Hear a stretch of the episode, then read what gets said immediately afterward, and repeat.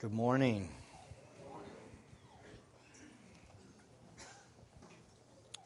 Yes, I am crawling through this section, but I am very thankful for it.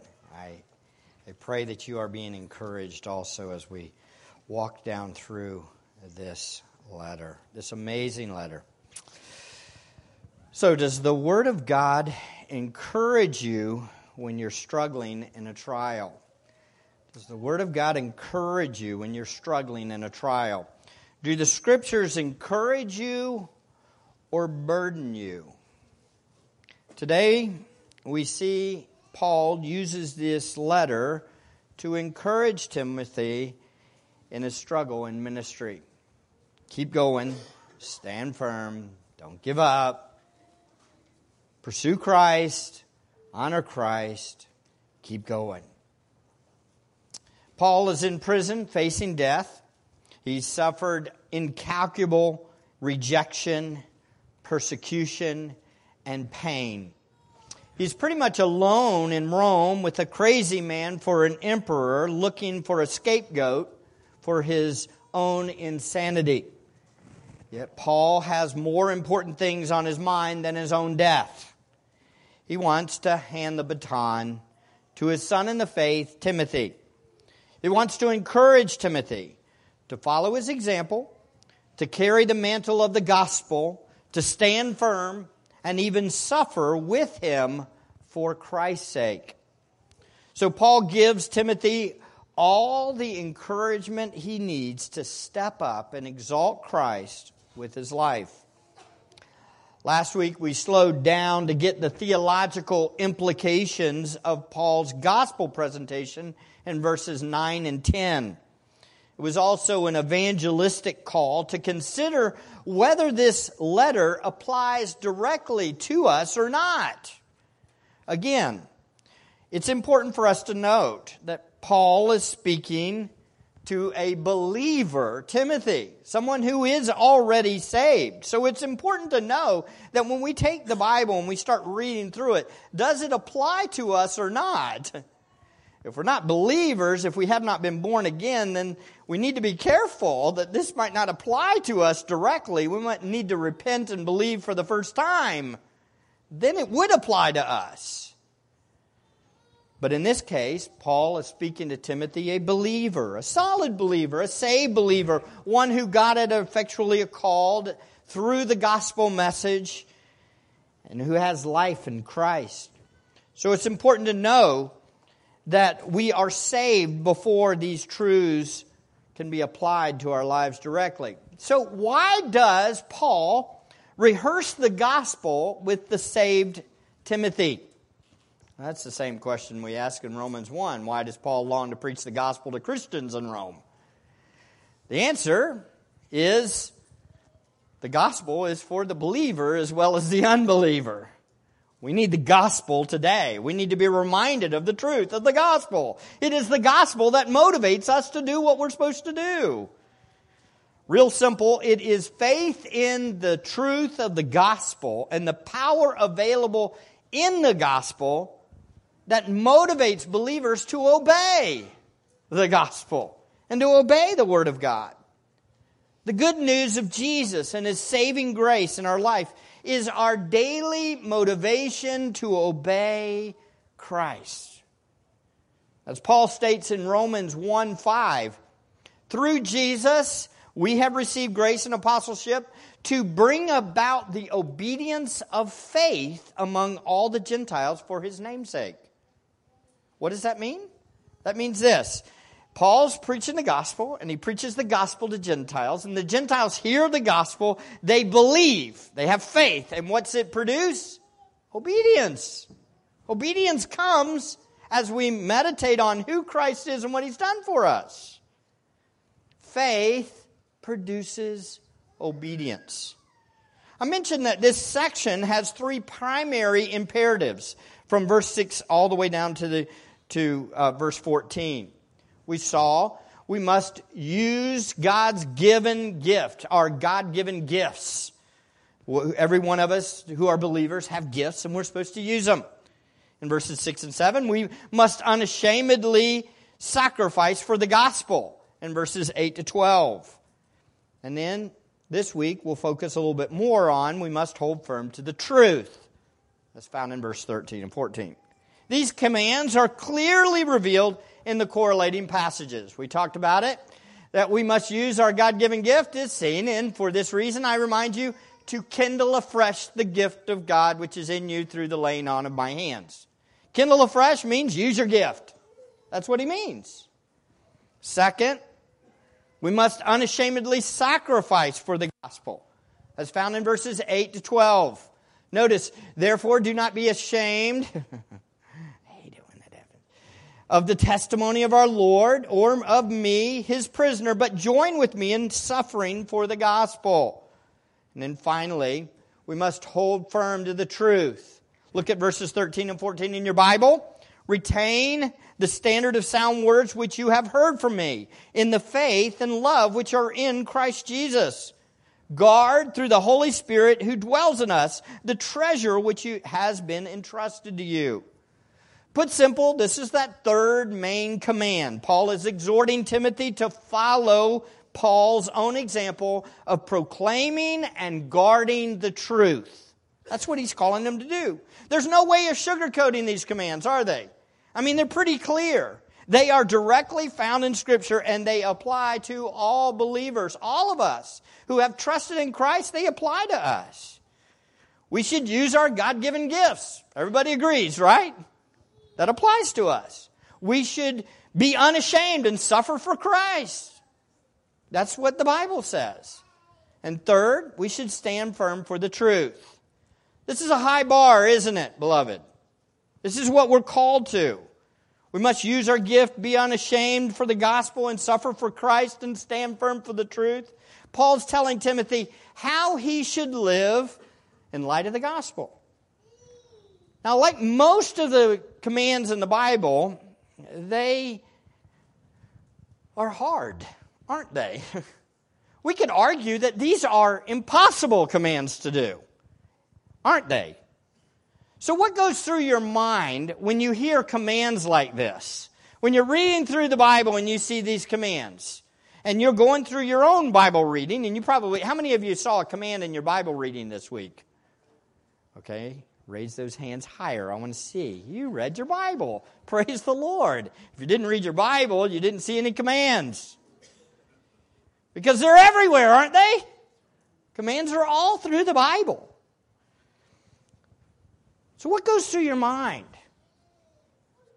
Think about this. Timothy is being called to stand firm even though his mentor is about to die. Timothy is being exhorted to step up and suffer with his mentor, Paul. Timothy is being exhorted to stand firm without turning to the left or the right, even though many are turning to the left and the right and many are rejecting, even in Asia where he was at, in Ephesus. So these kind of commands in Scripture can have different impacts on our hearts. First, there's this guilt. Guilt. Anybody struggle with guilt when you read your Bible? Be honest. Let's see it. Raise your hand if you feel guilt when you read your Bible. Oh, okay. Maybe we can think things like this. Well, I'm not very good at this. I'm pretty whippy when it comes to suffering or pain. Anybody else think that way? We can think, I'm way too often cowering under pressure and fear of man. We can think, well, that's easy for the Apostle Paul to say that, but he's the Apostle Paul. He saw a glimpse of heaven. He can, he's able to do miracles. But I'm just a failure when it comes to pressure. I'm a weak, struggling person. You don't have to raise your hand, but does that characterize you? Do you find yourself when you hear those commands saying, I can't do this. I fail at this all the time. Getting discouraged. But we will see this is not what commands and scriptures in the scriptures are supposed to produce. It's not supposed to produce in us this self defeated that I'm always walking around mourning and, oh me, oh my, this is horrible, I'm a failure. That's not what the scripture commands are given for. We'll talk about this as we go along. Second, there can be a self confidence. We can read the scriptures and we can see a command and say, Yep, I got this. Bring on the enemies of God. I can take them. We can have an overconfidence in ourselves. We can read this and, you know, you find this. I know some of us have fallen into this when you're reading through the Old Testament going, man, these Israelites were really foolish. I would never do that. Right? There's a little bit of an overconfidence and pride that comes sometimes when we're reading these passages and we think, well, I don't do that, so I'm fine. Third, and what Scripture's commands are really supposed to produce is repentant faith that produces obedience. Repentant faith that produces obedience. Friends, none of us can obey these commands in our own strength or willpower. None of us. How many of you obey the Ten Commandments all the time? Please don't raise your hand. We can go back through that if we need to. We have all failed at various times in our Christian walk to follow through and stand firm, right? He's talking to Timothy that might be known as the timid Timothy. And he's exhorting them to do things, imploring him, exhorting him. But hearing commands shouldn't lead to self loathing either, or self pity, or just calling yourself, oh, well, I'm just such a failure. It should lead to repentance. It should cause us to reflect on the glorious gospel again. It should remind us, oh, I need Jesus. Oh, and Jesus is my all sufficient one. He is who He is, and He's done what He's done for me. And Jesus is doing great things in me now. That's repentance. We turn back to Him. Look, I don't want you guys to walk out of these messages where we're talking about imperatives and think, well, I'm just a failure. I want you to turn to Christ and find your joy in Him. And then what? Obey by faith as you trust in Him. When I failed to stand for Christ, to resist the evil one, to love like Him, the problem was me. Correct? I was not abiding in Christ. I wasn't enjoying Christ. I, the, but the Father doesn't want me to feel sorry for myself. He wants me to turn back to Him and seek forgiveness and trust Him to produce obedience in me next time. So when you hear a command, where is victory found in these impossible commands that He's given? Where is victory found? Answer God.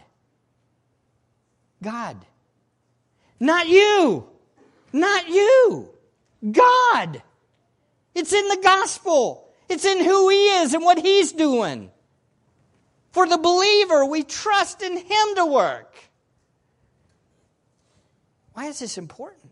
This is important because we must read the Bible in light of what God really wants, which is us to turn to Him and enjoying Him.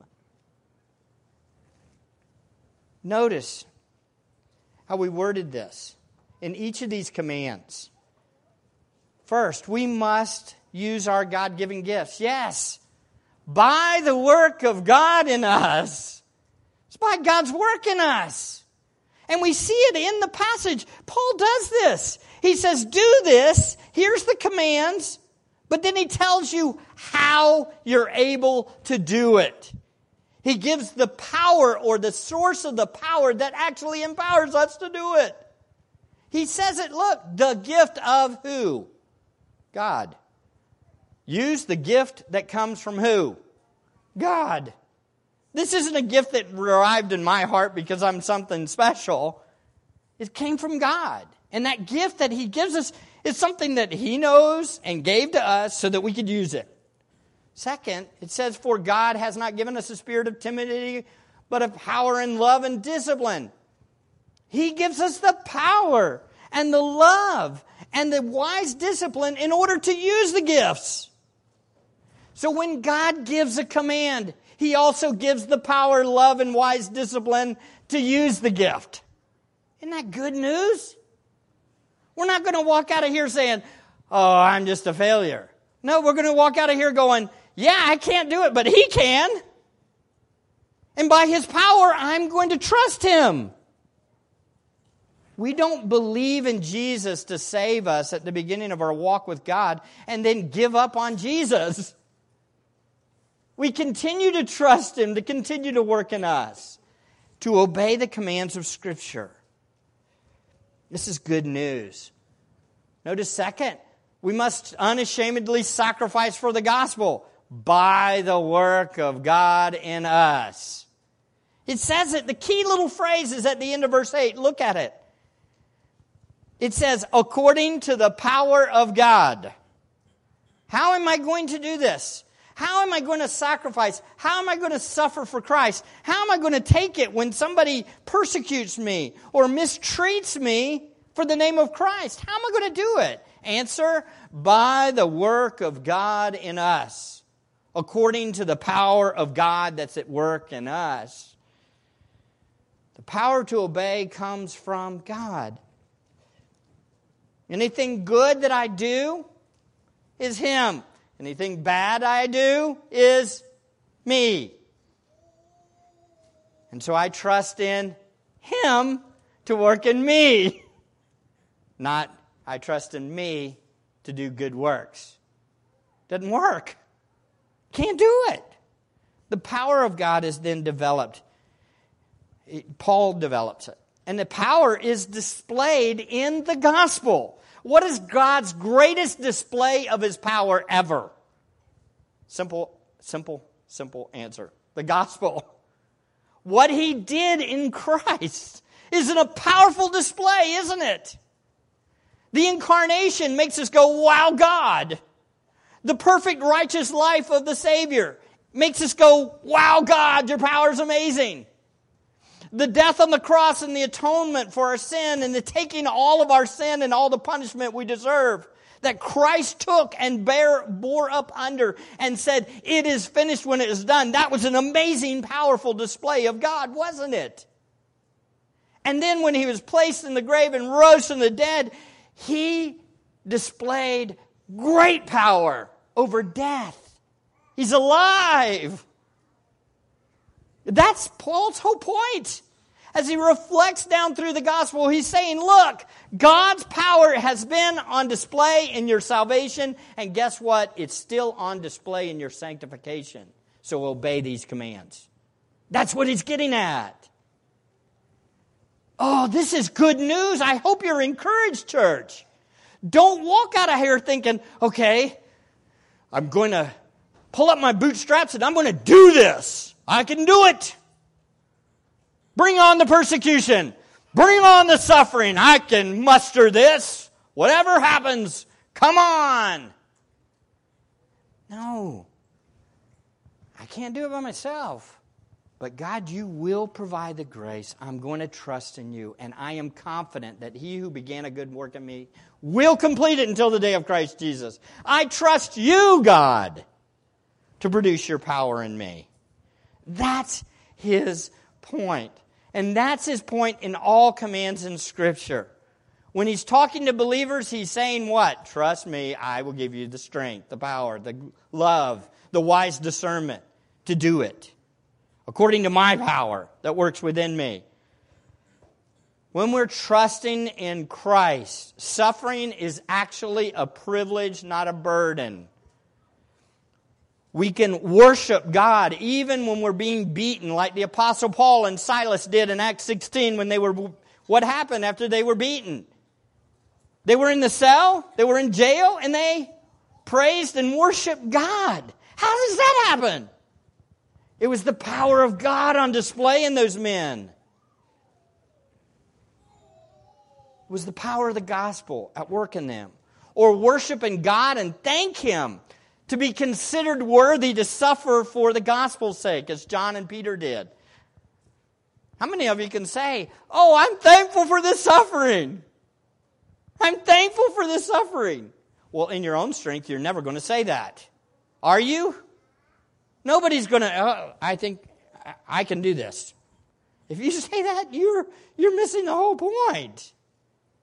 But in the strength of God and as you abide in Christ and as you're trusting in Him, He produces the faith and the obedience and the power to honor Him in all circumstances, trusting Him that He will take care of us. And Paul fully gets it. Look at verse 12.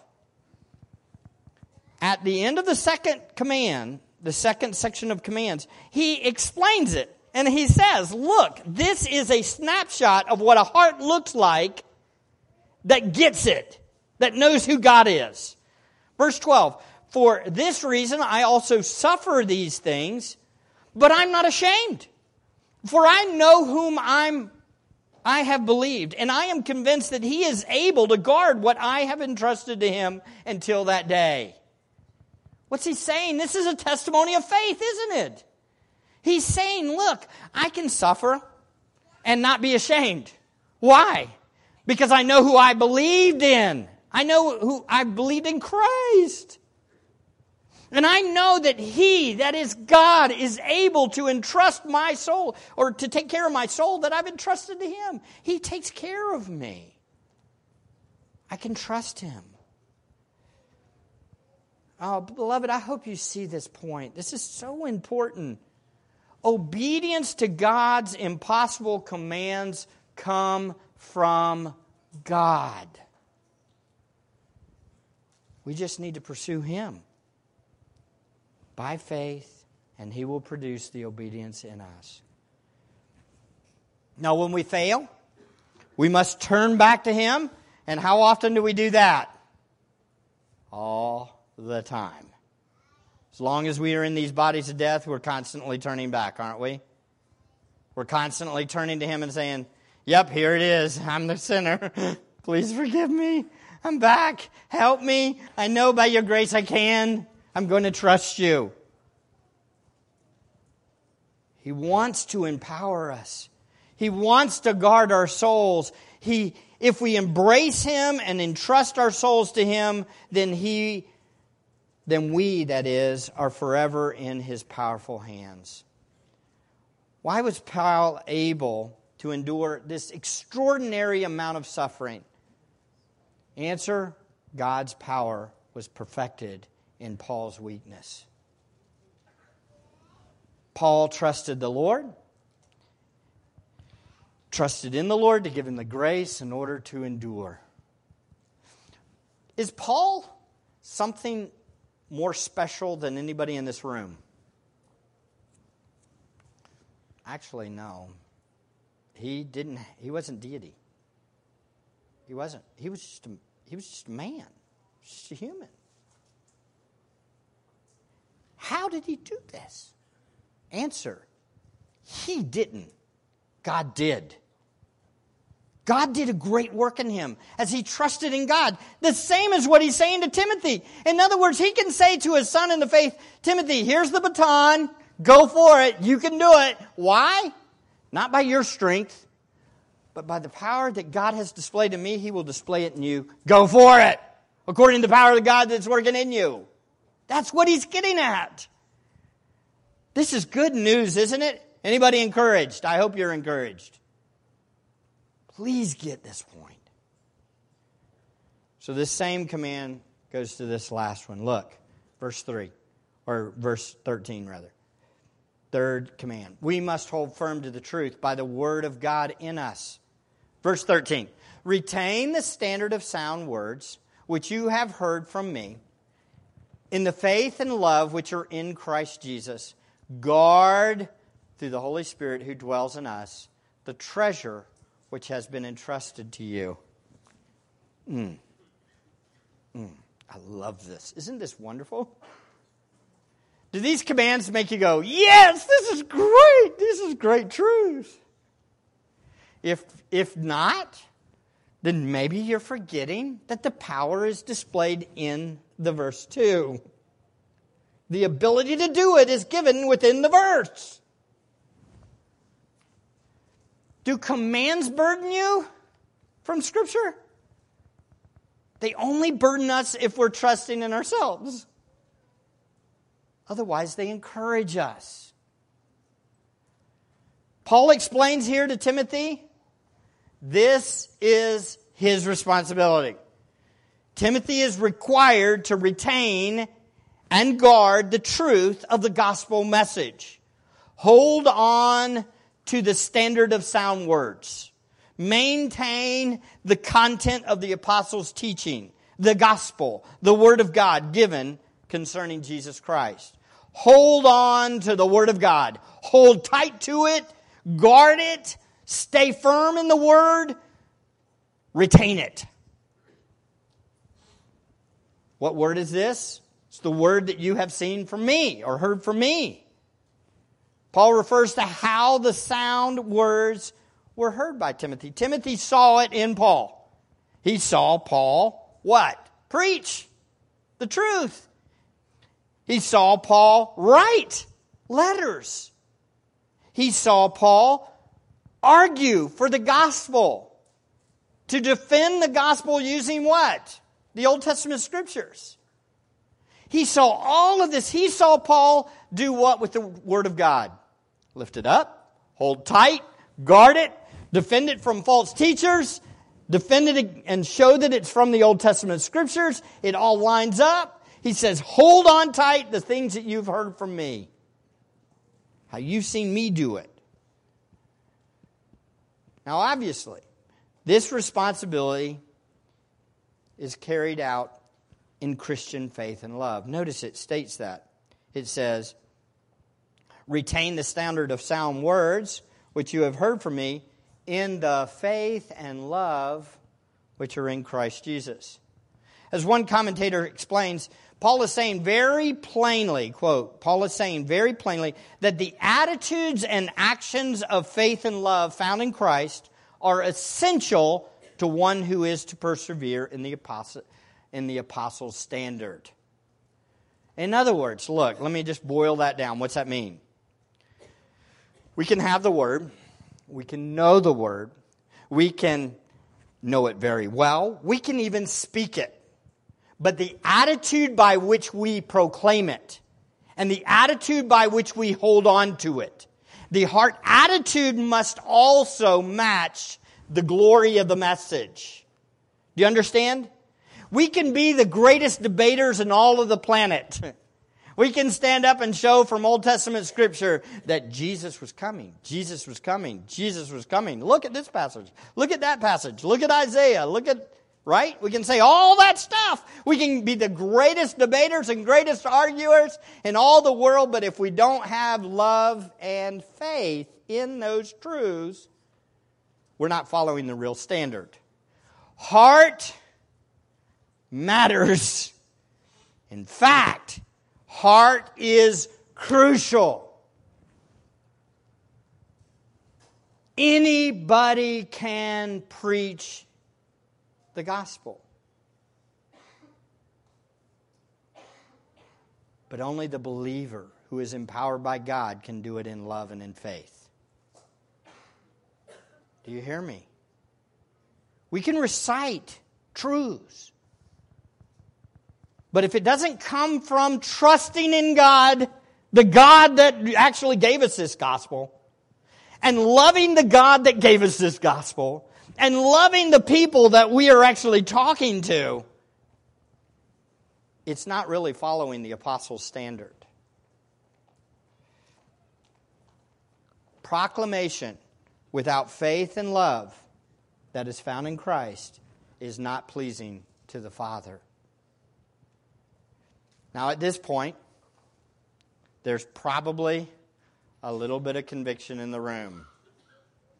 Anybody feeling it again? Came down. You just got hammered, didn't you? I just told you what the passage says. The passage says what? Proclaim it in faith and in love. Believe in it and with true, unconditional, sacrificial love for the ones you're talking to. How many of you do that every time? Right? No. Remember what I said when we go to commands in the Bible. What do we do? Do we fall into self pity? Or do we what? Turn to Him. Repent. We must proclaim it with faith. We must proclaim it trusting in the God that has delivered us and given us life. We must proclaim it in love, having true compassion and concern for those that we're talking to. We need Christ, don't we? What gives you compassion for your fellow believers?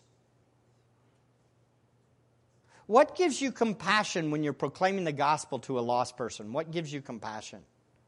I'll give you a hint. Paul's already talked about it. It's the gospel itself. See, when we think on the reality of who we really are apart from Christ, then we're humbled. And we say, Oh, I see people differently. I see them differently now. I don't see myself as better than them. I see myself in them. I am them. I need Christ. They need Christ. That's where compassion is found. So again, one may say, here comes the conviction again. I don't have that perfect attitude. I'm not compassionate. I think way too much of myself.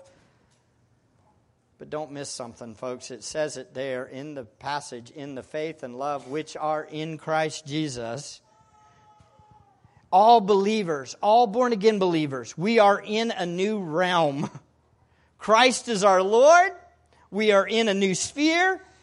Everyone who has trusted in Christ, everyone who has turned to Him, to the saved, we are now in Christ, and Christ's fruit will show in our life. As we abide in Him, He abides in us, and we produce what? Fruit. John 15. We're in a new realm. Notice Paul develops this with Guard the treasure that has been entrusted in you, to you rather. So it's interesting, there's a play on words. What's Paul entrust? What did Paul entrust himself? He entrusted his soul to God, right? Here, it's God entrusting what? The gospel, the word to Paul. So we entrust our souls to God, and God's faithful to do what? Take care of us. And then he entrusts what? He entrusts the message of the gospel back to us, the word of God to us. And we have that. And you say, well, okay, I'm supposed to guard this treasure. We're supposed to guard this treasure of the gospel. That's a high bar, isn't it? That's a big responsibility, isn't it? How important is it to get the gospel right? Very important. Sadly, I did a funeral this week, and it was it, funerals are very hard. Everybody knows that, right? You that's the part where you need to double down and praying for your pastor. Pray hard. It'd be great. Fast for me, please. I need it. I need the Lord. I need God to work in me. And there's so many things that are going on, and you walk in that narrow road of sharing the gospel, being clear, but not being offensive and mean and harsh, having compassion, and yet proclaiming clearly the gospel. One thing kept hammering me say the truth, say the truth, say the truth in love, say the truth in love, guard the truth. These words, I'm preaching on this, and I got to preach this, and I got to do this. How do I do this? through the Holy Spirit that dwells in us. Paul, Paul tells him. Paul tells him. Oh, this is beautiful. Look, guard through the Holy Spirit who dwells in us. Oh, this is good news. It's so good news. You, you ask me when I come up here why I'm so excited about what I'm preaching? Why is it that no matter what I'm preaching on every Sunday, it seems like, wow, this is great. I can't wait to do it. I'm here again. I'm doing the crazy man thing again. I'm talking about the glory of God and enjoying what I'm doing. It's because all the way up I'm praying what? I believe in the Holy Spirit as Spurgeon prayed. I believe in the power of God. Show us Christ. You prayed it, didn't you? You were singing it, weren't you? Were you singing it? Were you praying it? I was saying, Lord, show them Christ. Show them Christ. Use this wretched man to proclaim the glories of Christ. Oh, I got Holy Spirit goosebumps all over my back right now. He's dwelling in me. What a glorious truth! God Almighty is in my soul. And I get to proclaim Jesus to you. this sinner. look like a charismatic, don't I?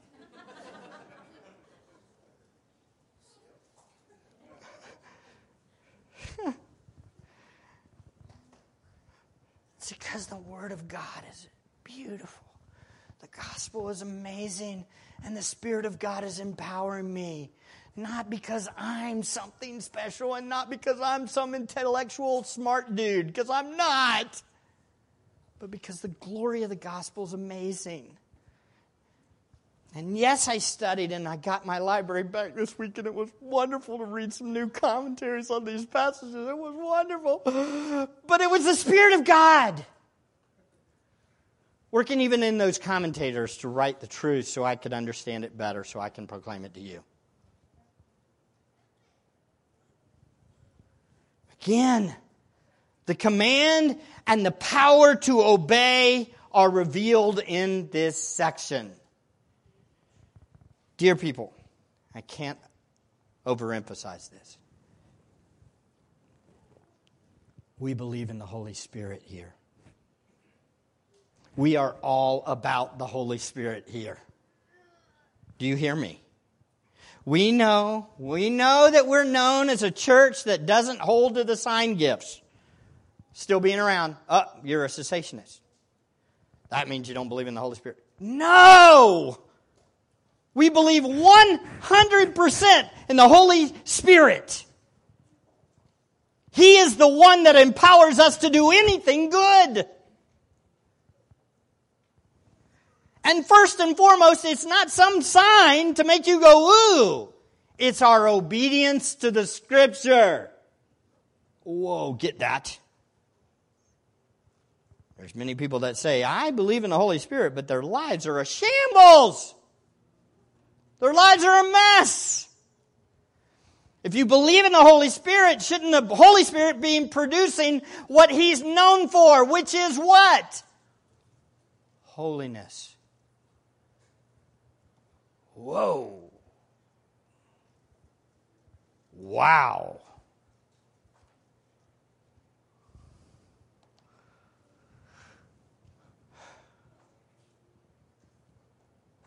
And so, how does Paul, how does Timothy accomplish these things? Through the Holy Spirit who dwells in us. I was talking to a brother this week about a sin we should all slay and not allow it to reign in our hearts and our minds. We talked about how this sin and all sins start in our heart but that the solution was found in recognizing the presence of God in our lives. We talked about how if, if Pastor Mike walked into the conversation, walked into the conversation, and the, the conversation would change dramatically. Y'all know what this is like, right? You know what I mean by that, right? If I were at your workplace, would you talk the same way as if I were there? I hope so. But either way, if I walked into that room, what happens? You know what it's like, right? Do you know what my life's like at times? I walk up on people and I see them chatting, and I walk up, hey, how are y'all? So, silence. What were y'all talking about? Why did it change? Now, you were laughing so hard. Something, you must have been talking about something. I want to hear. I want to laugh. Tell me, what was it? No, no, you don't want to hear about that. No, no, no, no, thank you.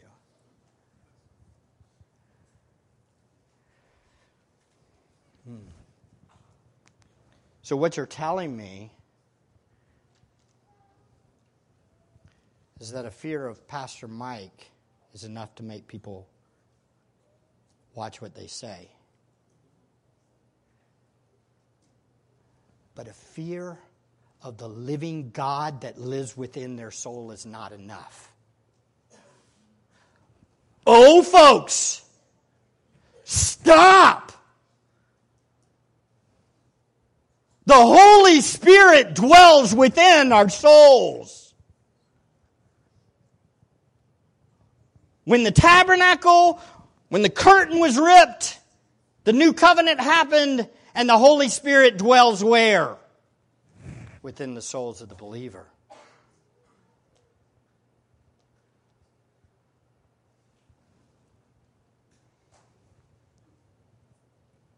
See, it's the Holy Spirit that drives us, motivates us, changes us, and produces love, joy, peace, patience, kindness, self control, gentleness, faithfulness, perseverance. Paul exhorted the Corinthians this way that they are temples of the Holy Spirit. That was the motivation for slaying all the sins listed in 1 Corinthians 6. We can put to death sin. We can be courageous for the gospel. We can tame our wicked tongues. We can glorify God with our lives and our obedience.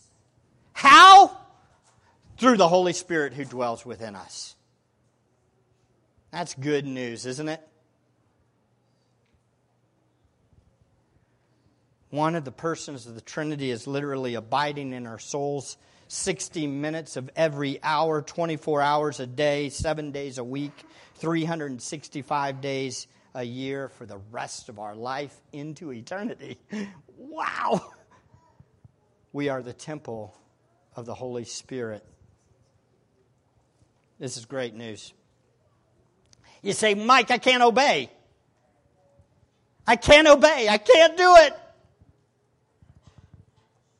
then you are denying the one who abides in you to produce the very thing that he's in you to produce. Wow.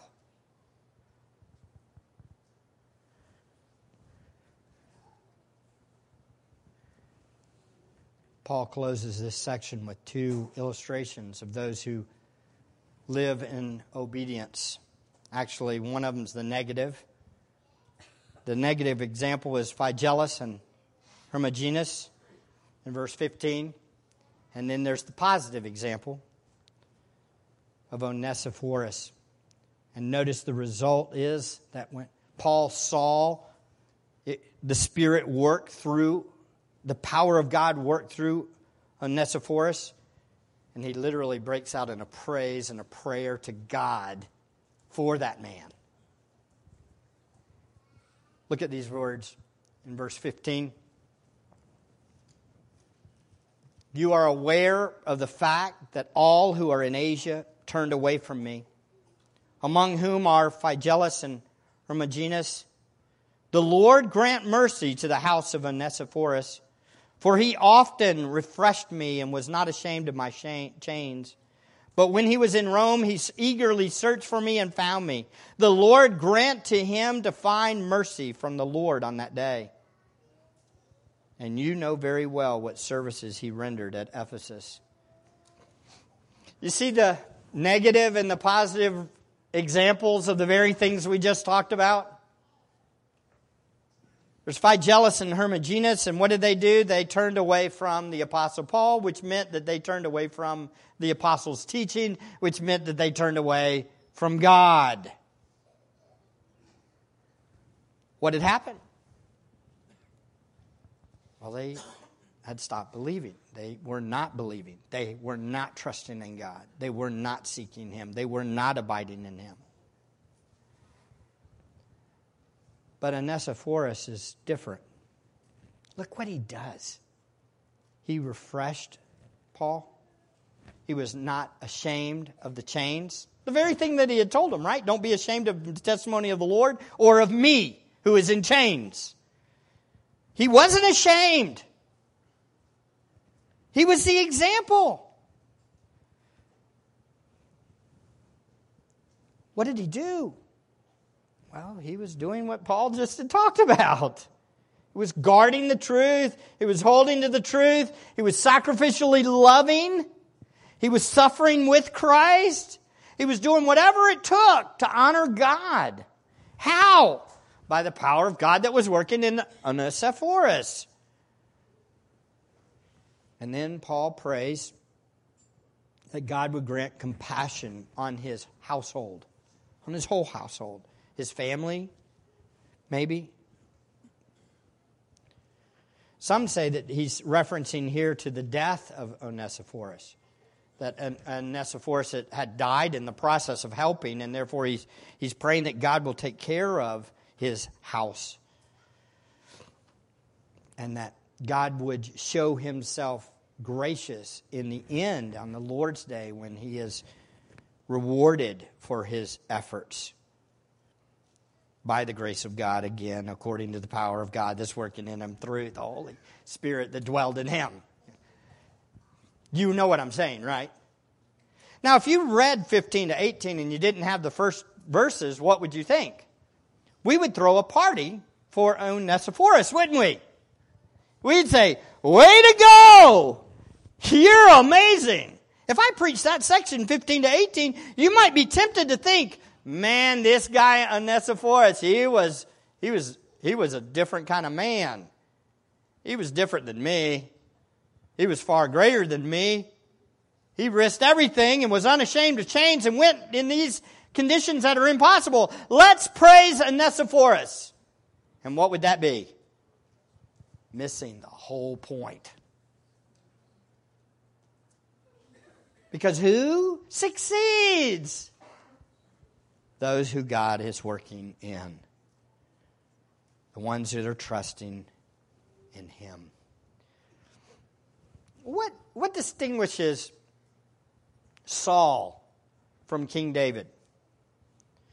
What distinguishes Judas from Peter? What distinguishes these men from each other? Why is it that Saul was such a failure as a first king, and yet David was a man after God's own heart and slew Goliath with his slingshot? While everybody was cowering, David says, Who mocks the armies of the living God? What distinguishes a Judas who betrayed Jesus and then, instead of repenting, goes out and hangs himself in shame. Versus a Peter who denies him three times, yet repents and stands up boldly in Acts 2 and says, Repent and believe in Jesus. What distinguishes these men? It is the power of God. It is the power of God. The power of God works in the believer. The power of man always fails in the end. Don't go out of this place thinking, I can do it. Go out of this place saying, Jesus did it. Jesus is doing it. Jesus will do it in me by the Holy Spirit that lives and abides in me. Let's pray. Father, thank you for your grace and your kindness towards us. We recognize, Lord, that we are still in these bodies of death and still prone to wander, prone to stray, prone to leave the God we love, as the hymn writer says. We are weak and vulnerable and constantly looking to ourselves as the ones that sustain us and make us be who we are. Oh God, forgive us for this self focused pride. Help us, Lord, to see that the power of God abides in us through Christ Jesus our Lord. Help us to abide in you. Help us to receive and enjoy and delight in the glories of Christ and of God, you, the gospel. May your power be on display in us. May we proclaim it with boldness and courage, unashamed of the gospel, not fearing man, but remembering that we are indwelt by you. Oh, Holy Spirit, please forgive us for grieving you, for the countless times we've forgotten you for the numerous times we've thought of you as a far distant spirit that works in everybody but us. Oh God, help us to trust you. Show us your glory. Empower us with your strength. Give us your love. Help us to rejoice in you always. We pray all this in the matchless name of Jesus Christ, our Savior. Amen.